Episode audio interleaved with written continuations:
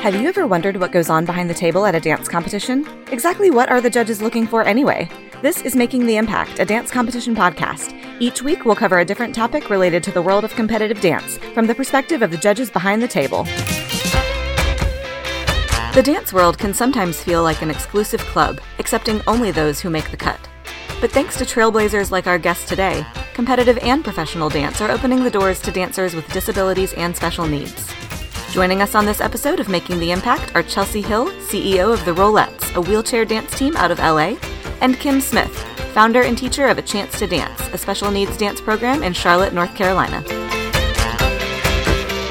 Hey everyone, welcome to this week's episode of Making the Impact. I'm your host Courtney Ortiz, and I'm here with my co-host Leslie Naylor. Hey Courtney, how you doing today? I am so good. How are you? So good. We are on episode 101. Woo! We just celebrated 100 episodes Oh, last yeah. episode. So Oh, yeah, you- we did. If you're new, you know, go back 100 episodes and listen from the beginning. There's so many. There's so many to listen to. You got to catch up, y'all. But I'm excited to be here for 101, and we are talking about a very important topic today, and that is dancers with disabilities and special needs. We have two very, very, very special guests, new guests joining us on the podcast for this episode, and I can't wait to learn more about them and what they're doing for our dance world. But before we jump in, like always, we want to tell you a little bit more about our sponsors right away. And first up, it's Dance Costumes by Urzua. Dance Costumes by Urzua offers high end, custom, one of a kind costumes for all genres, from edgy contemporary to professional tutus, from subtle Leos to sparkly unitards, and sweet lyrical to fun musical theater. Choose from a wide selection of fabrics, including hand painted and custom print fabric. Add feathers, rhinestones, and any other material to bring your vision to life. Right now, you can receive 15% off on all costumes using the code IMPACT15 at checkout. So check them out at dancecostumesbyurzua.com. And I'm excited to introduce you all to a new sponsor to Making an Impact. Have you ever noticed that dancers are a very specific type of athlete? So, don't you think they should be training like one? Introducing Dancer Fitness, the most comprehensive resource for safe and effective strength training for competitive dancers. You can find hundreds of exercises and training plans designed exclusively for dancers for, from beginner to advanced. Whether you want to practice on more consistent pirouettes, gain higher elevation in your jumps, or work on your core strength, dancer-fitness.com has you covered. Monthly memberships start at only $1 per month, and we have a special promo code to offer that's exclusive to our podcast listeners only. Use the code IMPACT20 for 20% off your very first year at dancer-fitness.com. This offer applies to annual memberships only. Be sure to follow them on Instagram for some great training tips and tricks and start cross-training your dancers today at dancer-fitness.com. And coming up next, we want to share with you some of our recent award winners for the Making the Impact Awards. New this season in IDA land is the Making the Impact Award, which is given to a dance routine solo through production at every dance competition that's affiliated with IDA with one IDA judge on the panel. That dance is chosen from all the dances over the weekend and can be given to any dance that stands out to the judges for making the impact via choreography, production value, entertainment, anything goes. So we've got from Divine Dance Center in Roanoke, Virginia. Hurt is a small group that won this award at Star Talent in Wilkesboro, North Carolina back in March. So congratulations to that routine. And giving a shout out to Dancing on Edge Dance Studios from Hornell, New York, with their small group, Dance Till You Feel Better. And this was awarded at Spirit of Dance Awards in Albany, New York. And I was at that event and they were so much fun. Uh, that was an adult dance. Fun! So always fun to see adults getting out there and making the impact. Oh, yes. I love that. That's so great. All right, everybody. It is time to jump on into our episode and meet our very special guests today. I cannot wait for you all to get to know them even more during this podcast. And first up, I would love to welcome someone who I have admired for the past few years who was introduced to us through IDA's virtual competition. That was the first time that I learned about their studio and was so inspired by their dancers. I'm super excited to welcome Kim Smith to the podcast. Welcome, Kim. Hi, so nice to meet you. Yes, we're super excited to have you. And Kim, can you tell the world out there a little bit more about your studio? Of course. A chance to dance is what I like to refer to as like a big melting pot. We welcome children's, teens, and young adults, regardless of what their difference is, their special talent, their disability. Everybody likes to call it something different. And we just take these dancers and create magic. We're super proud of what we do because it's very different than what a lot of programs do. And I am just, you know, people ask a lot of times, do you have a college degree in special education? All these things. And I'm like, nope, I'm just a special needs mom, grew up in the dance world with a passion for dance. And that's why we do what we do.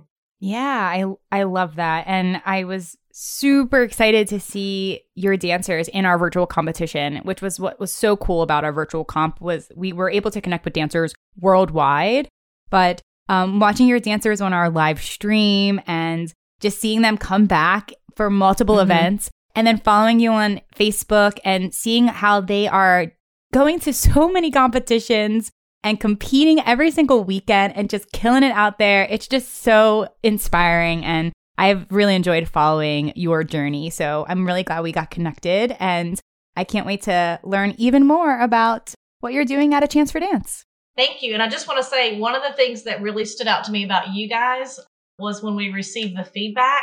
It was just so honest, you know, like that. Mm-hmm. And that's what we're looking for. We don't want to be looked at any differently than anybody else whatever improvements or, you know, recommendations you can give. And you guys were just, you just embraced us and we just, we love everything about it. And that's why we've been such big supporters.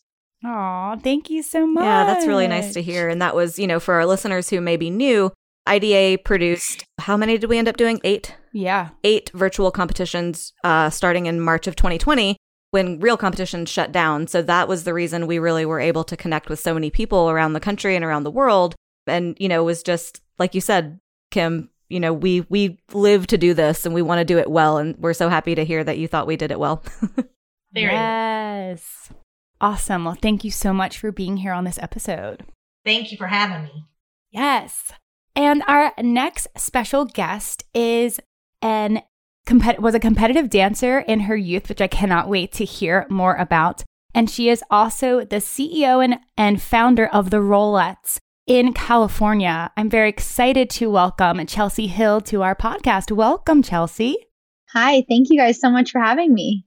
Yes, of course. I've been watching you on Instagram and you are just such an influence and inspiring so many dancers out there.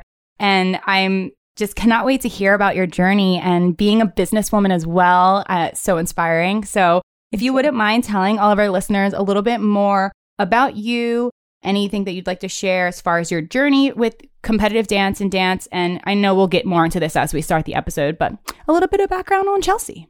Yeah, so I um, was put into dance classes at the age of three, and I started competing nationally and regionally when I was five years old. I fell in love with dance at a very young age, very similar to a lot of a lot of people that start dancing young. And it was I feel like the one thing that I was really good at. I always went home with a trophy, not that that matters, but to me that was my way of knowing like okay, I'm really I'm good at this, you know. School to be honest wasn't like really my thing. Um I knew I wanted to be like a professional dancer in my life. So, you know, when I was a senior in high school, my entire world was flipped upside down and um, I ended up becoming paralyzed due to a drunk driver.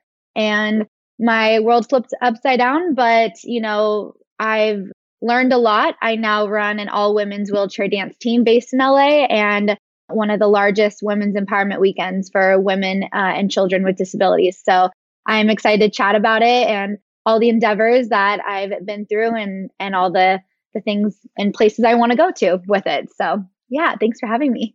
Absolutely. Yeah. I cannot wait to hear more about uh, what you've achieved and accomplished in your adult life uh, because I think that's just so important. And overcoming struggles and battles is things that many people have to deal with, but you especially for sure. And I'm very interested to hear your story. So I'm so grateful to have you both. Thanks for all that y'all are doing to our dance world. Let's jump on into the episode.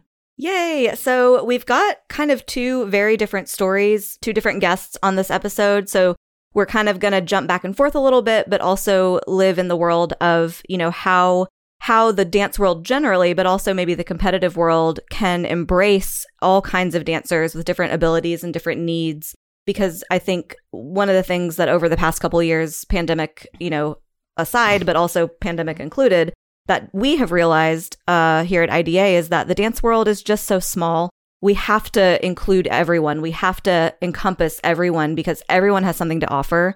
And there's just so much to be gained from being a big family in, in this dance world. So, Kimberly, I want to start with you.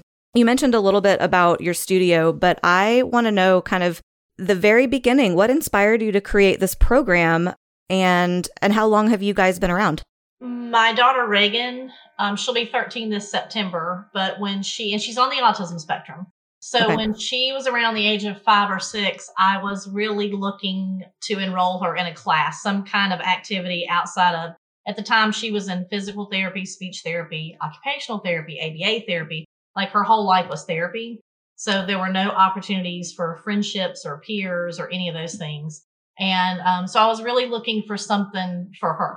And, you know, at the time, it, it could have been anything, but there was just nothing.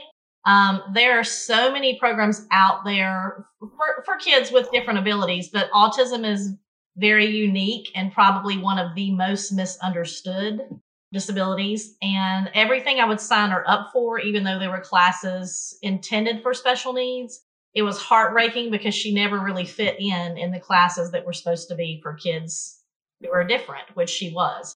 So it was always standing on the sidelines. You know, we don't have a volunteer for her, or we don't feel like this is a good fit for her. And as a person who grew up a dancer myself, and my oldest daughter is a dance teacher, I just, I went home one day and I was really, really, really upset. And I made a Facebook post and I'm like, you know, I'm not an expert in special needs, but I'm a mom. I have a huge dance background. You know, if somebody would just give us space, I'll just start a class myself and then I don't have to worry about her fitting in because she's my kid.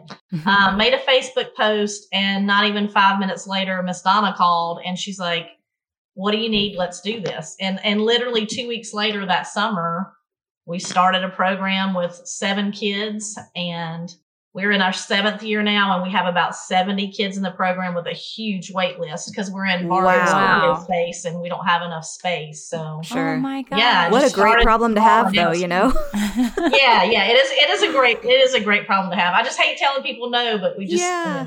Um, we're growing faster than we thought we would, which, yeah. yeah. We'll see. Well, that just goes to show the need that's there. Yes. You know, people want this. People want that program and are willing to be on a wait list for it. Right. But um, the studio that reached out to you after your Facebook post, you said mm-hmm. was Miss Donna's. And I don't think we mentioned in your intro, but you're based in North Carolina, correct? We're in Charlotte, North Carolina. Yes. Charlotte. Yes. Was that the studio that your daughter was teaching at, or was this a completely separate studio? Like, did you no, have a connection with Miss Donna's? A, Cameron teaches at a completely different studio. Um, but my but my daughter Cameron actually grew up a competitive dancer in Miss Donna's. Um, Got it. We've okay. had a connection with Miss Donna since basically, honestly, and I'm really old now, but I actually took dance at Miss Donna's original studio when I was like two. Oh my so, goodness! Wow. Yeah, yeah, but that's I mean, awesome. I was not. You know, that's a big ask of someone to donate studio space because it costs a lot of money, you know, yeah. to run the studio, and I was not expecting that at all. But she's an angel.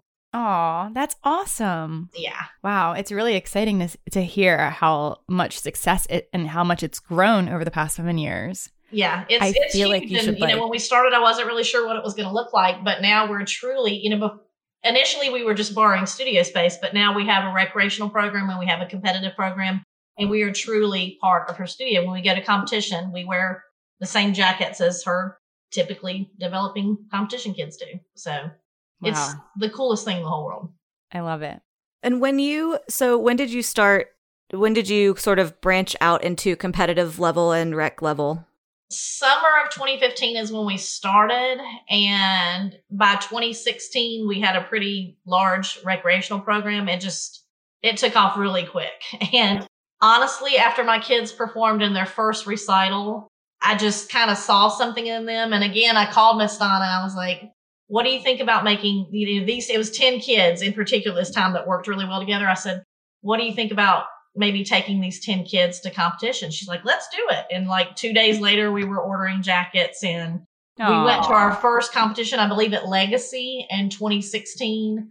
Um, and then we were, I believe, at a Star Power, and we got a golden ticket to Worlds, and we went to a World Dance Championships in 2016. We went in 2017, and it's just, you know, the, the minute they let us get out of that box, I've just run with it as far as I can. Yeah. So, Aw. And how have you found, you know, when you approach dance competitions to attend? I mean, I, I feel like you you mentioned Legacy and Star Power. Did they have a particular category for dancers with needs like yours, or are you entering them in just sort of your standard run of the mill regular level, I guess? When we first started competing, um, there were not very many competitions that offered different categories, um, but I'm okay with that. I'm Mhm. a firm believer and advocate for not being put in a box.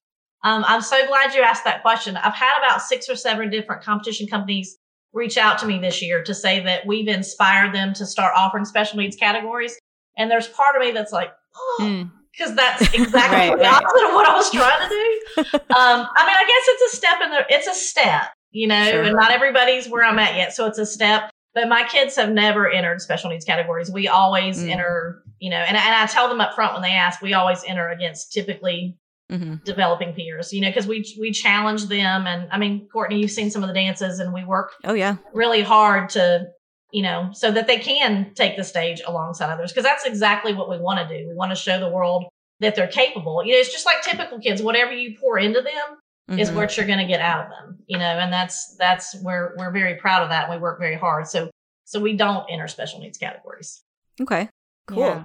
I'm I'm glad that you mentioned that, and I feel like I've seen some of your posts on Facebook that you, that you even discuss that topic as well, which I I'm I'm all for, it, girl. I love it. yeah it's, Um, it's, it's a sensitive subject for me so Yeah, yeah. I totally understand. Well, I'm really I I love what you're doing and I'm so glad that you created this and I feel like that it hopefully this podcast might inspire others to maybe create something similar at their studio or I even think you can go you could take this like on the road and I mean you could even like franchise this as I mean not as in like a business way, you know, it's not about that, but just to be able to give this opportunity to more dance studios. You have it figured out. You know what I mean? As far as this is what I need to have, hey, you can have a recreational program. Hey, you can mm-hmm. even have a competition program. You know, there if you already have se- 70 dancers plus a waitlist in Charlotte, think about all the other dancers around the country that are might not have the same opportunities, you know, that you are lucky enough to give to the Charlotte area. yeah no we've been very blessed we have a couple of kids that drive as far as an hour and a half away because there's just nothing where they Wow. are yeah Wow. Oh Yeah. my gosh. And I mean, let's be real. There's a dance studio on every corner of around the country. where you know, like why why aren't there more programs like this? yeah absolutely Well, thank you so much. That's so inspiring. Yeah, I love it. Thank you Um, let's shift lanes over to Chelsea. We'll get back to some of Kimberly's. I want to hear a little bit more about some of maybe your students and their journeys. But Chelsea, I would love to hear about your days as a competitive dancer. Did you grow up in California and was that where you were dancing? Yeah, so I actually um, was part of the Monterey Stars. So the Stars program, they had like Salt Lake City Stars, um, Okay. Florida Stars. All I was part of that organization, and uh, grew up doing that from the age of three when I started with classes, competing at five, and then I stopped when I was like 13, 14, and then um, I auditioned for the high school dance team, and then we went to like UDA up in Northern California, and then uh, 2009, I won Central California State Champ, and I was eligible to go on to regionals. So that's when my accident happened. Okay. Um, right after that, about two months after. So. So yeah, I grew up in the competitive dance world, and I I miss it. I love it. I love going to conventions and taking hours of dance class and, and everything. So Yeah. and what was what was kind of your specialty? Were you on the jazz track of things or lyrical Um, or I definitely loved hip hop. That was always my thing. Hip hop and jazz. Um, I was never really a ballet girl. I like couldn't I couldn't slow myself down enough, but definitely more like hip hop, jazz, that kind of um style. Well, that makes sense, especially like I feel like just the West Coast is just so jazz, jazz and hip hop. Yeah. Like Yeah. it just screams those genres, and and the West Coast does it so well. Mhm. And then us over here on the East Coast, I feel like we're like really sh- like ballet, lyrical, classic, and then Yeah. California's just like bringing the heat and being just, you it's just, I mean, I love going out to the West Coast and working with dancers out there, but judge also judging dancers out there because it truly feels like a whole different world than what I'm used to. Which is so, what's so cool and special about our dance world is the different regions and and I feel like that I see that hip hop influence Mhm. now in your social media and Mhm. what you're doing in, with the rollettes and everything. I mean, it's so there. You have such a good like groove and understanding of like hip hop dance and it's it's shining. So I'm so glad that you're able to use all of your training from your youth to you. work with you now. Yes, and Thank I was going to say too, like you have hairography like down. Oh my gosh, thank you. I feel like I can't at all. Literally, I was dancing today and I was like, I can't see anything. Some of these girls out here, I'm like, literally, teach me your ways. I can't, I don't have the balance to do it like that, but I try. I do try. No, I, I there was literally watching some videos the other day. I was like, man, I wish like my hair is always in my way too, but like somehow you make it look normal. So Thank you. you're welcome. Appreciate that. Um, so I'm curious. Tell us about starting the Rollettes. Did you how? What was your sort of decision making for that, and what has it morphed into? And my personal biggest question is: Is there going to be like a Rollettes mini team at some point?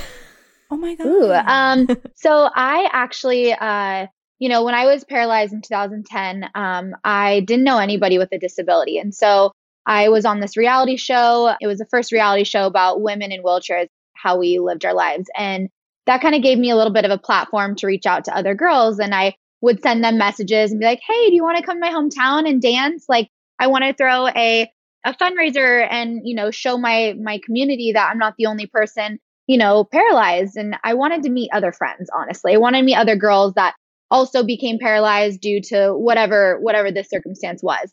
And so I did that. I invited six girls to my hometown.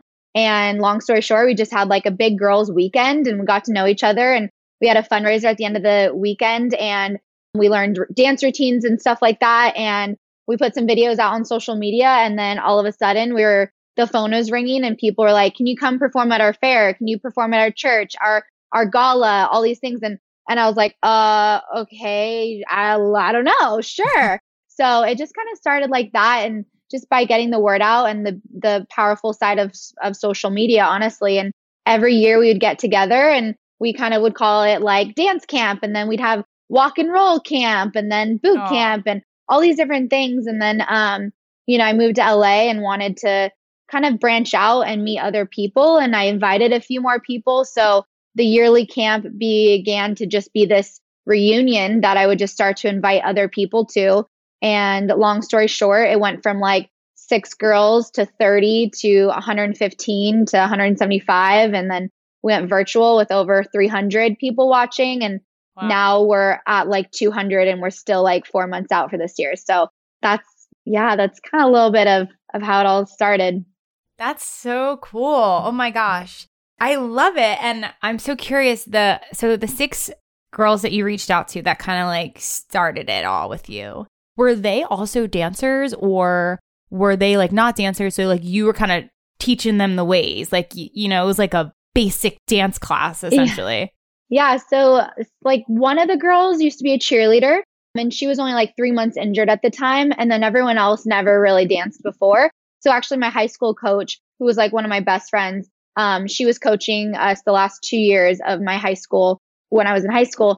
And then I was like, hey, I want to like have some girls come in and, you know, we need to rent a studio. I need to like figure out where they're going to sleep. They were sleeping literally on my floor. Um, like we were doing like car wash, like free car wash, donate what you can to try and like raise money and stuff. And yeah, none of them danced before. And so my high school dance teacher helped me kind of just like figure out how to do things. And she would choreograph a lot of things for us and stuff like that. Yeah. Cuz I'm sure like if you had the accident happened when you said you were a senior in high school. So you didn't even have I'm sure like have a chance to even start teaching if that like teaching dance if that was something that you wanted to do. So having to transition to not only learning how to use a wheelchair and dance in a wheelchair, but now you're inspiring others and then helping them learn how to dance in a wheelchair. I'm sure that was probably challenging to navigate as like kind of the leader of the pack at first. Yeah, you know, in the beginning, I was really just, really, I was just wanting to find friends. I just wanted mm-hmm. to feel a sense of normal. I didn't know what it was like to live with a disability. And so surrounding myself around other people that had the same disability as me gave me a sense of like, okay, well, if they're if people are going to stare, they're going to stare at both of us, you know, or they're going to stare, they're going to stare at all of us instead of me feeling like, oh, I'm so different in a room full of able bodies that, you know, I want to go and dance. And then it just gave me the courage to be like, okay, well, then I want to go to an able body class now because mm-hmm. I started to figure it out, you know, and, and being so newly injured, I, I didn't really know what I was doing at the time. I, I had, you know, people say, well, what do you want? And I'm like, I want a ballroom full of women dancing in wheelchairs. Like, that's what I would always just say. Like, any news article I would do or any interview I do, I'd just say, I want a ballroom full of women dancing. That's what I want. And I had no idea what that meant at the time of being like 17, 18, 19 years old. And, you know, so it, it was definitely like a big learning process. And then now being an actual business owner and like running this big camp and being in charge of it, it's a lot of work. yes. I never knew what it was going to be like, but you know, you, you, you learn as you go.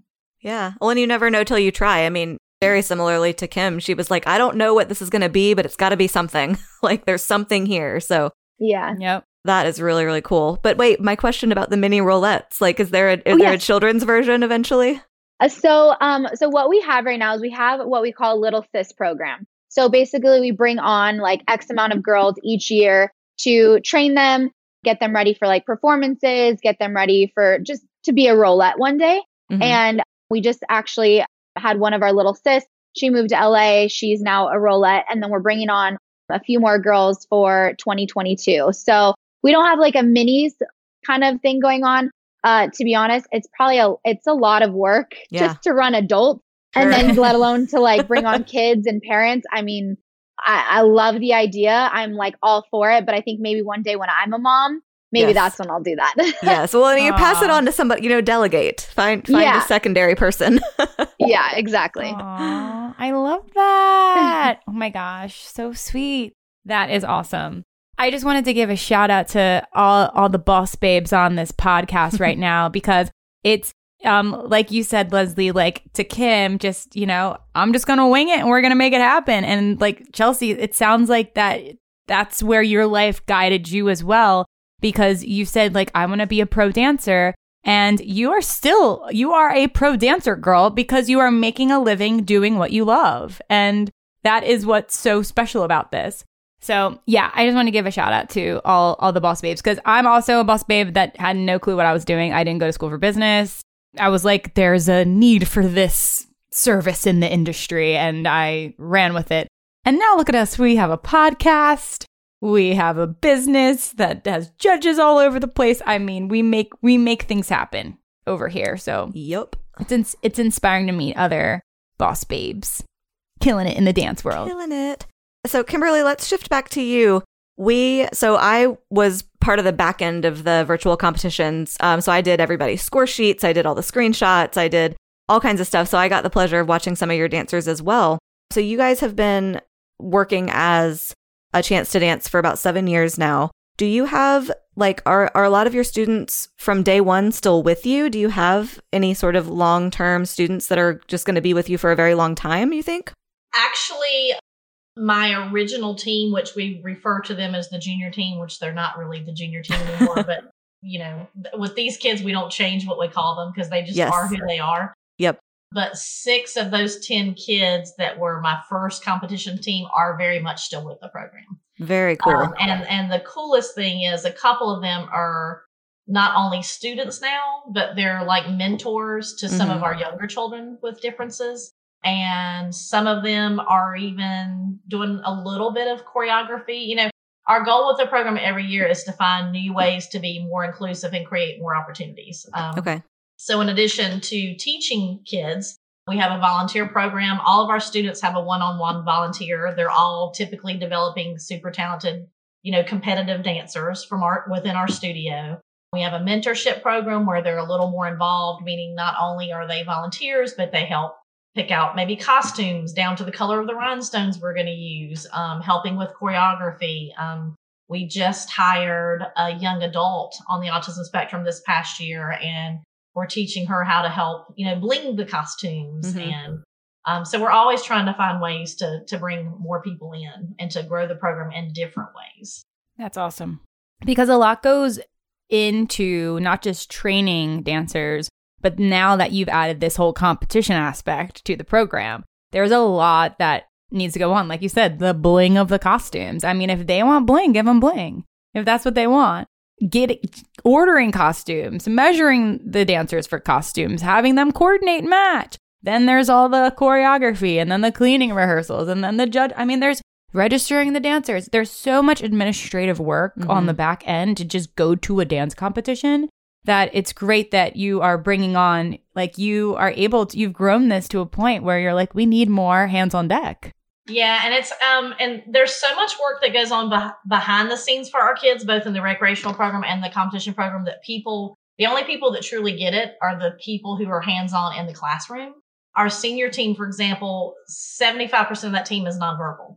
So everything from music choice like you said to choreography to which student are we going to put beside which student? Like you know mm-hmm. their um, spatial awareness is hard for these kids. You know having the lack of ability to communicate verbally um, makes things a little more challenging. So there's so much thought that goes into every piece of what we do. And you know for the past two years it was the issue of covid. And then this year we've right. had lots of injuries. We've had kids out with injuries. We've had kids out with surgeries, but with the community of children we work with, that's just something we know that we're up against. And it can be challenging at times, but that's why we do put so much thought into who's next to who and which volunteer is working with who. And somehow these kids always manage to pull it off. This past weekend, we had three kids who couldn't attend for various medical reasons. So three of their volunteers, without hesitation, jumped in their place. We put them all in solid black so they wouldn't take away from the shine. Mm-hmm and they got up there and it was the most beautiful thing I've ever seen. But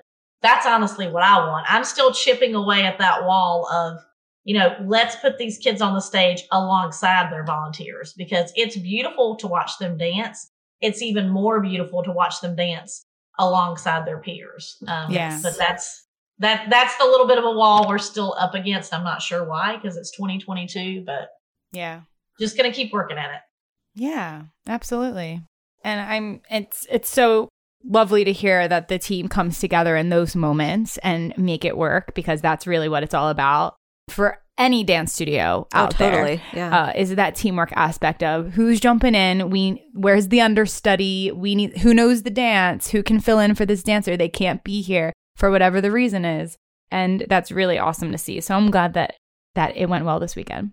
Yeah, well, that's, I mean, that's honestly, that's one of my favorite parts of the program is, you know, initially when we started it, it was all about the kids, but now it is as much about the volunteers as it is the kids because I didn't know, you know, how life changing it was going to be for them. You know, mm-hmm.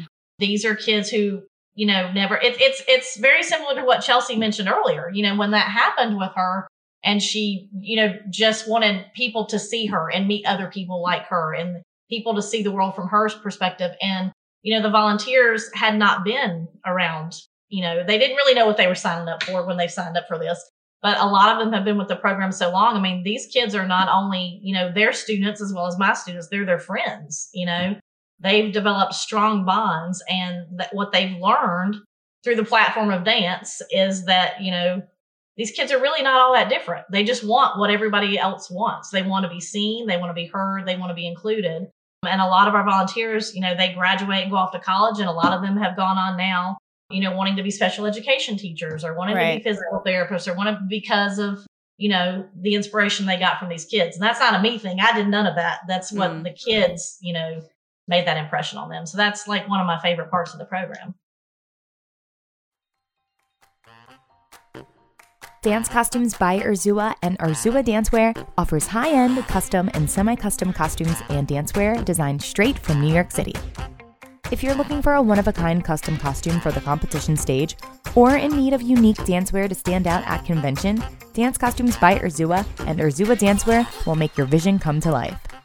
From sports bras to track jackets, bikers, and leotards, their dancewear collection has a wide variety of options, color palettes, and styles to choose from. They have even created an exclusive Making the Impact dancewear line inspired by our podcast that features our signature ombre colors.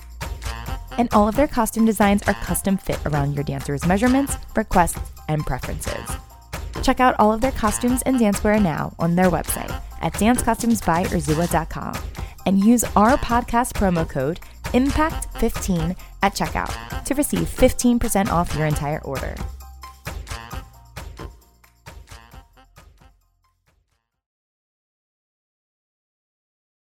Yeah, that is that's awesome to hear. And you know, so we've heard a little bit about how your students have been impacted by dance and you obviously as as a dancer yourself. Chelsea, how has how has your life just sort of big picture been impacted by dance? I mean, for me, I I really don't know who I would be without dance. I feel like dance has definitely saved me. I feel like ever since I was a kid, dance has been the one thing that I turned to when I had so many different kinds of emotions but didn't know how to verbally explain it. And I think that's the one thing that has like saved me in my my recovery mentally with this injury is just going from being an able body, being able to do anything I want physically to then being mm-hmm. Not having that choice with my body and knowing I can, knowing what I'm capable of, but not being able to actually physically do it or look at my leg and say, okay, kick my left leg and it won't work. You know, so I think mm-hmm. now dance has given me back tenfold what I've put into it. And I've been able to create a beautiful life through dance now. And I was able to fall back in love with it, you know? Yeah, because you you did say that, you know, as a, when you were a senior before your accident that you did have dreams of being a dancer, but was there anything else like were you applying for colleges? Was that what your plan was to go to school for dance or be on the dance team at your college or were you going to major in anything else and did you still go to college? What was that journey after after the accident? Yeah, so I actually went to um, the community college after I graduated. And then that's when I started with this reality show. So I, during that gotcha. time, I was doing a lot of speaking and I, my heart was really pulled towards, you know, speaking about drunk and distracted driving. So I ended up like getting booked a lot and like just driving all over California with different speaking engagements, sharing my story about being a passenger in a drunk driving accident. And then I was on a reality show. So I ended up having to drop out of college and I just pursued speaking on like another level. But my goal was to go to college, do a few years at our community college, and then move down to LA and then just see where dance took me. I, I didn't really have any specific, like, it was going to be X, Y, and Z, but I knew that I, I wanted to create something uh, for my life when it came to dance as maybe it was a backup dancer and going on tour or try out for like Dallas Cowgirl cheerleaders, like stuff like that. Like I just knew that I wanted to, my mind was open and I just wanted to do something with dance. Yeah. Well, and I mean, I I feel like that's such sort of great a great story and great advice for for all dancers that you know keep your mind open because I feel like if you had had that sort of I must be a rockette mindset, like you might not be where you are now, but because you did already have that, you know what? I want to be I want to dance and whatever that means is what I'm going to do. And here you are. yeah. Yeah, and you now you're in LA and you are like I Absolutely. You are a professional dancer. Like, absolutely. You are a known dancer in this industry. And that you should be so proud that you were able to achieve your goal, which, you know, not everybody it not everybody's gonna be a pro. And we talk about that a lot on our podcast. There's a lot of dancers out there and we all love it and we grow up doing it. And a lot of dancers have the heart and might have the drive and the passion to really try to make it in the biz. And sometimes you don't make it. And that's just the reality of it. But I think that you were meant to make it. And so many dancers are, are meant to make it in the industry. If you just keep pushing for it and keep putting yourself out there and showing the world what you do and how you are special and you are unique.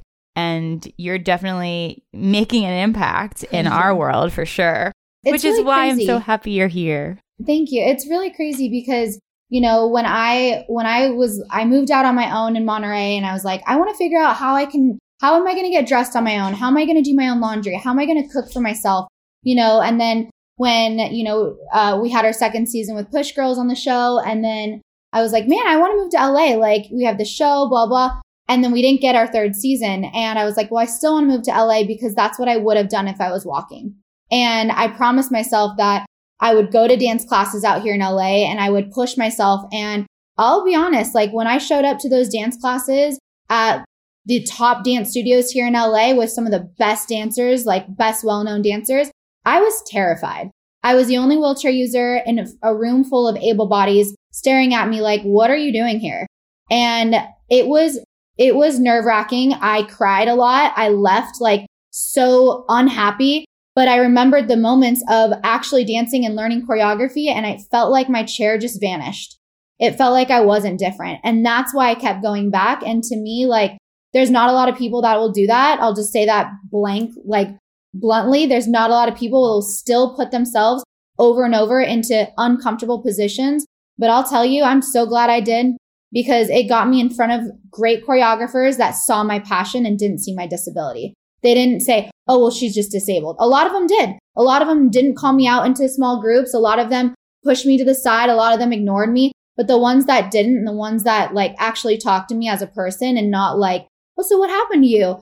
It, it really changed my entire outlook and honestly helped me get to where I am today. So if anyone's out there listening to this and they're scared to do something or scared to step out their comfort zone, I mean, Kim and I are very like great examples of stepping outside your comfort zone and like really making a name for yourself. So, yeah. And, and, you know, inspiring other, other people who are able bodied, not in the same situation, maybe don't have any insight into what life is like with a child with a disability or, you know, a child with a different, differently abled body. Here, here it is. Kim says they are, they are ready to do exactly what everybody else wants to do, you know? And I think that that might be the wall everybody's against. I feel like is just the fear of I, the unknown, mm-hmm. you know, and everybody has fear of unknown for all kinds of things. But, you know, these types of situations, I think people do t- kind of try to tread lightly because they're just not sure and they don't want to offend. And, you know, but like you're hearing it right here from these two amazing women. Like, go for it, do the thing and put yourself in those uncomfortable situations because, you know, you're going to come out on top and you're going to come out learning something. Absolutely. Now, I know, I know how dance has impacted you both personally, but and I'm I'm sure you both have some stories that you can share as to how has since the creation of the Rollettes, since the creation of a chance for dance, do you have any stories that you can share from people on the company or people at the studio that have praised what you're doing and saying like thank you for introducing me to dance or I didn't know what dance could do for me how has it how has dance impacted their lives since what you both have started? Uh, i mean I, right away i i remember 2018 it was the first year that we went from 30 people attending to 115 from 12 countries. And i remember it was my first time sitting up on that stage with the microphone in my hand staring at 115 women and children from all around the world. And i remember like starting to tear up and I was like, oh my God, like this, this isn't about me anymore. And I taught to over a hundred women that, that year, um, in person. And this girl came up to me and she was from Canada and she said, she came to me and she started crying. She goes, Chelsea, I finally found friends. And she's like, it's because of you and this event that I'm going to go on my first vacation with another person in a chair.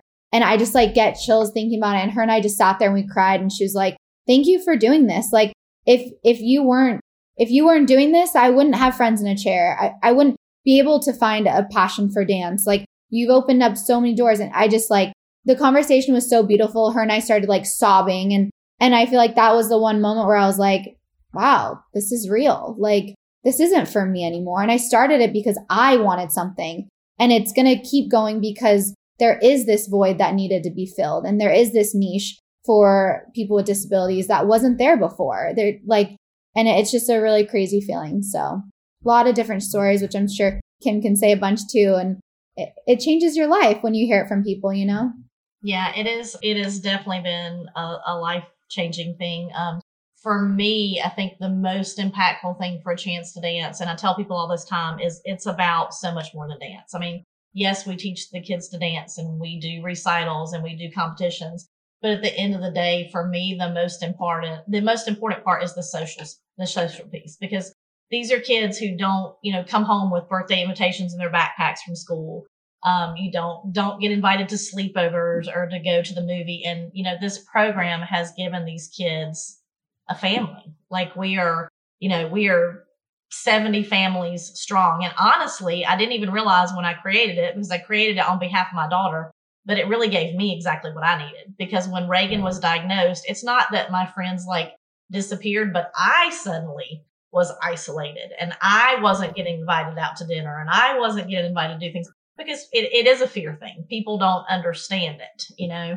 And so it truly gave me the only friends I have. My dance family is my family. And it gave the same thing, you know, to these kids. So it's, it's very much the social piece is the most important part and the most rewarding part. And, you know, we've been blessed to do some really super cool things. And I had no idea any of those things, you know, were going to happen. So the fact that we've had the ability to impact others and do things with other studios and other nonprofits is, it's just so cool. Yeah. I hope it continues to happen. Absolutely. I mean, you got a wait list, so I think you're good. yeah. but I, I do want to say to Chelsea though, for for me as a parent of, of a child who is different, I have so much mad respect for you and what you do. We have quite a few wheelchair dancers in our program. And I would be lying if I didn't say I kind of watch your videos all the time because I know how to choreograph all kinds of dances for my kids. But it gets a little different. You know, it is a little difficult with the kids in the chairs because I'm not in a wheelchair and I don't have that perspective. So I've watched quite a few of your videos and it helps. Like it's, it's taught me and I've been able to learn from you and watching your dancers, you know, how to, how to better help my kids, you know, and all the different things you can do with your arms. Because when we started adding kids in with wheelchairs, you know, we have about 10 of them now and quite a few of them are on our, com- on our competitive teams. And I have, I have one little girl who does a solo this year and it's, it is just incredibly beautiful. So, so thank you because even though I had no idea I was going to get to meet you, you've been a huge inspiration to me. Thank you. So I, I was super that. excited to get to do this. Thank you. I appreciate that. I mean, like you just never know who's watching your videos. Same for you, you know, like it's amazing what you're doing and like we're we're changing people's lives and and really we did it because we both did it for ourselves, right? Like we did it because we were like, well, we need something. And so sometimes when you see something, you know, you need something out there, no matter what it is, and people start creating, that's how, that's how people's minds and that's how the world changes. So thank you so much. That was so sweet. thank you. Oh, I love all these beautiful connections we get to establish over here. It's it's just such a small world, and I mean, It we is. literally say it all the time. And sometimes I think people are like, "It's a what?" And you're like, "No, it's a small world." Because the hello, the smallest. But like, you know, social media, we love it, we hate it, but like loving it right now. I Right. mean, it's just really it's really uh raising and spreading awareness for different types of dancers. You know, at least speaking in our dance industry, but even beyond that and and showing the world what what everyone is capable of because like you both have said um, at a point you you know chelsea you said I, I didn't know anybody else that was in a wheelchair like myself and until you started what you started and i you know social media does allow us to have a little bit of a glimpse into other people's lives that might be like us or that we can look up to and be inspired by so yay for social media for Thank for you. that Yeah.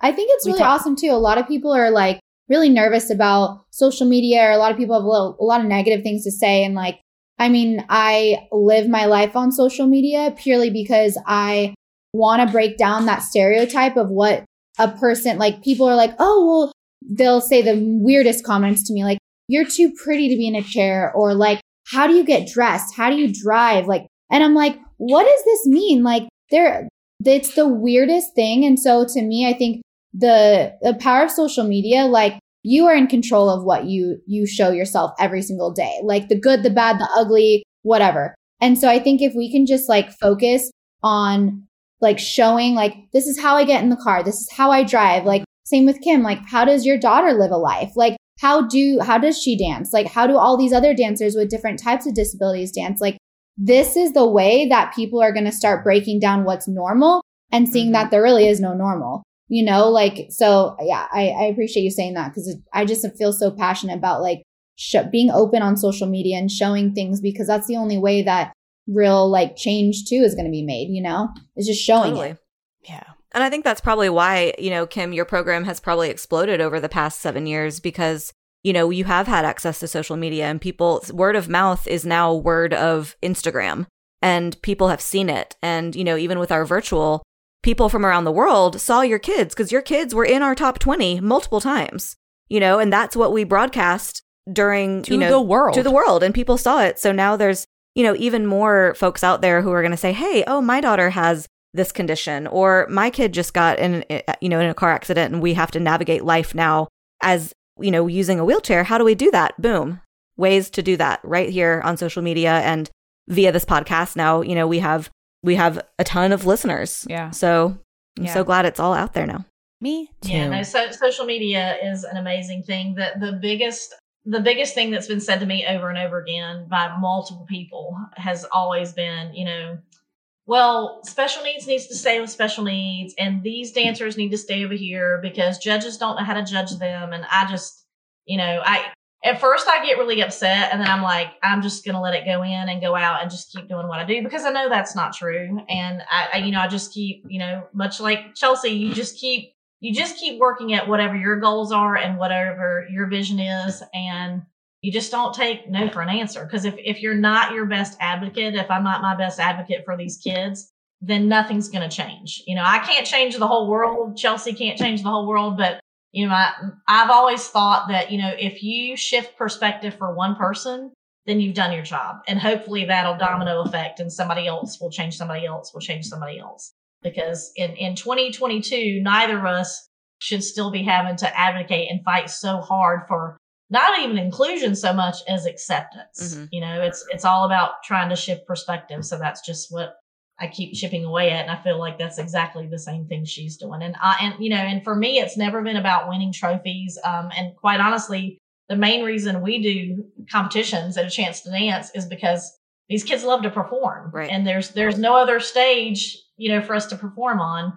There's no other audience for us to perform for. You know, I've I've reached out multiple times locally to, you know, to get our foot in the door with somebody and really? nobody ever responds. It's like they won't give you the time of the day, you know, mm like mm-hmm. seeing is believing. And it's, and it's funny because we have this huge following in the competition world because right. everybody knows who we are now. But when you try to do other things with other people, even locally, it's like, you know, they just, they don't get it. So, wow. I don't know. That's sad. Yeah. Makes me sad. Oh, got to get y'all out there. Come on, Charlotte. Come on.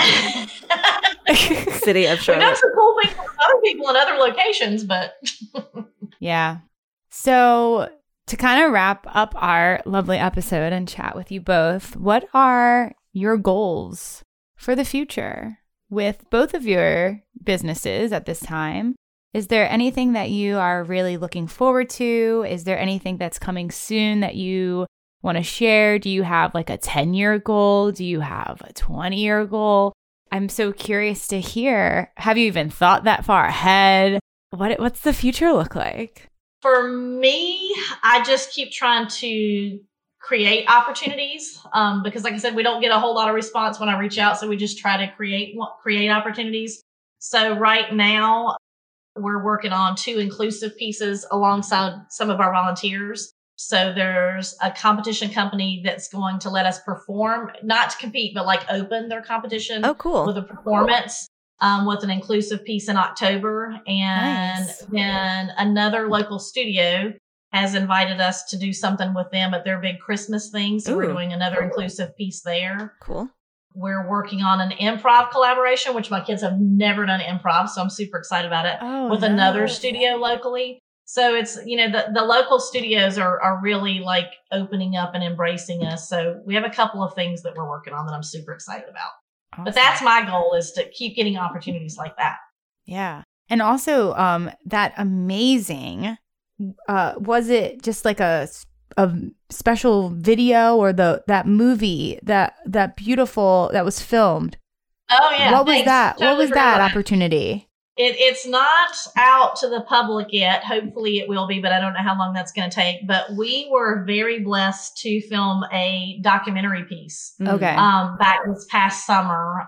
We worked with a Emmy award winning editor by the name of Richard Hemingway, who is incredibly talented, and it was a documentary documentary piece that we filmed alongside an incredible nonprofit out of Chicago called Dance on Chicago. And again, the power of social media. We I was following them, they started following us.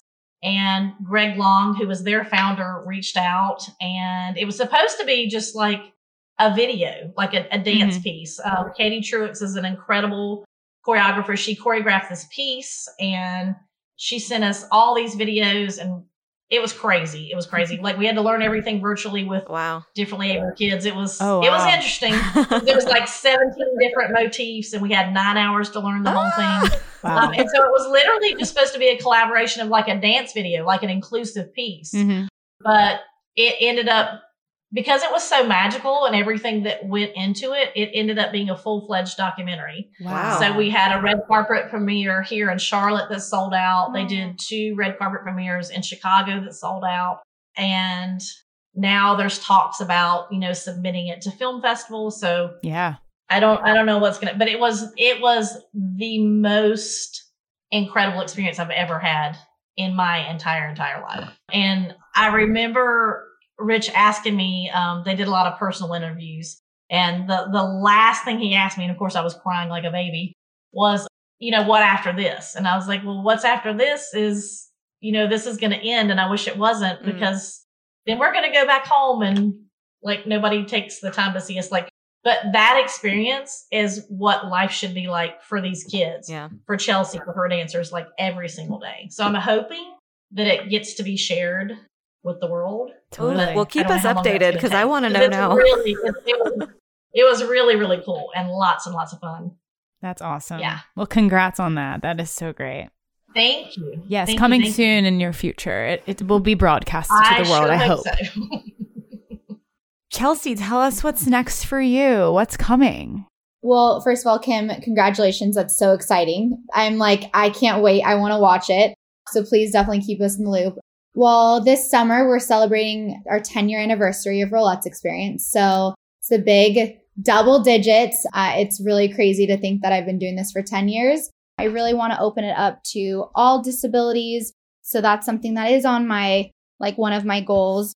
And then it's so funny that we were talking about competitions and um, like not really a lot of conventions don't really have a space for people with disabilities and a lot of like comp- dance companies that do have people with disabilities don't ever go out and audition or like compete ever. And so we actually in 2019 started the boundless talent showcase which is our talent showcase. And so we have a bunch of girls that they did like singing monologues stuff like that dance. And so we created a talent showcase that i actually want to open it up to all disabilities and have like a competition and have people win different levels, stuff like that. Because I learned when Rollettes actually represented the United States in quote unquote para cheer hip hop at ICU World Championship. Uh, we went against England and technically we won, but we didn't. And they had, yeah, so we had more wheelchair users or people with disabilities than they did. And it was very interesting. So it gave me that like passion to be like, there is no there there's not a lot of competitions that hold space for people with disabilities so why not create it so this is going to be our second year doing it and it's i'm really excited and maybe a chance to dance can come and and a showcase or be. i'm excited That's awesome. I like th- I like this. but lots of lots of really cool things coming up and like kim i think both of us are just like open for what's to come and just i think saying yes a lot is just a really cool it's just really cool you just have to say yes because you're going to learn a lot from things you're going to learn what you want to do and learn what you're not going to want to do so i'm really up for whatever life throws me I love that. I love that way of thinking and I feel the same way. It's so hard to predict what's next and you know, you Yeah. just got to take it one day at a time and we can always set our goals and and hope for them. Yeah. And And then modify when you have to. yeah. Oh yeah, and you know, I think there's sort of the sort of saying in the in the dance world of or at least in the theater world kind of is, you know, if nobody's going to invite you to the table, you have to create your own table. And, you know, that's just what you guys have also done, you know, is just create what you need because it doesn't, it's not available already. So keep on creating those tables. Yes. Well, y'all, this was so lovely to chat with you both and so inspiring. And I love, I absolutely love what you're doing for our dance world. So thank you for joining us on the pod. I'm so glad we were able to connect you guys together. And uh, I hope all of our listeners out there, I hope you enjoyed hearing from our very special guests and learning more about them and their journey. So, how we usually have our guests lead us out of the pod is by sharing one final thought, one final word of encouragement or wisdom or guidance or anything you'd like to share to our listeners out there. Whoever wants to go first, take it away for me, as a parent of a child with different needs, and this is not so much related to dance as it is just to life, is, you know, when you see somebody that maybe looks a little different or acts a little different, ask questions. Like, I, feel like a lot of the problem and a lot of the walls and the barriers, it is fear. But, you know, children, very young children, so many times my child gets stared at because she's different and she stims and she has quirks. And I always hear people say, Oh, don't stare at her or don't look at her. I wish people wouldn't say that. You know, just ask questions because ch- children are asking from a place of innocence and wanting to learn. And for me as a parent, I would love for you to ask questions because my life is an open book on social media. My life is an o- open book when I'm out in public. And that's the way we learn is to ask and not try to hide our differences from the world. So for me, that's it. I love that. That's so beautiful. It's so true. I mean, a lot of people are so scared to ask questions. And I think like if people just ask questions, then I feel like they would, they wouldn't be so scared and they would realize that like, oh, everyone just lives their life the way that they need to. You know, the way that I do things is different than the way your daughter does things. But neither one is, it's not like that it's different. It's just the way we, we learn how to do things, you know? And I think if people just had that like chance to be like, okay, I don't need to be scared, you know? I love that, Kim. That's so true. I get, I get stared at too, girl. I get stared at all the time. I, when I'm going grocery shopping or going, you know, trying to get my wheelchair in my car, like people are like, what's going on? So I think my, I think my biggest thing is I just want people to obviously see that dance is dance, whether you're walking or you're rolling, period. Like that's my biggest thing. But I also want people to realize that there's life after injury and what you do with it is what is the most important with it. And, you know, your life doesn't have to stop when, you know, if you break a bone or if your life just alters.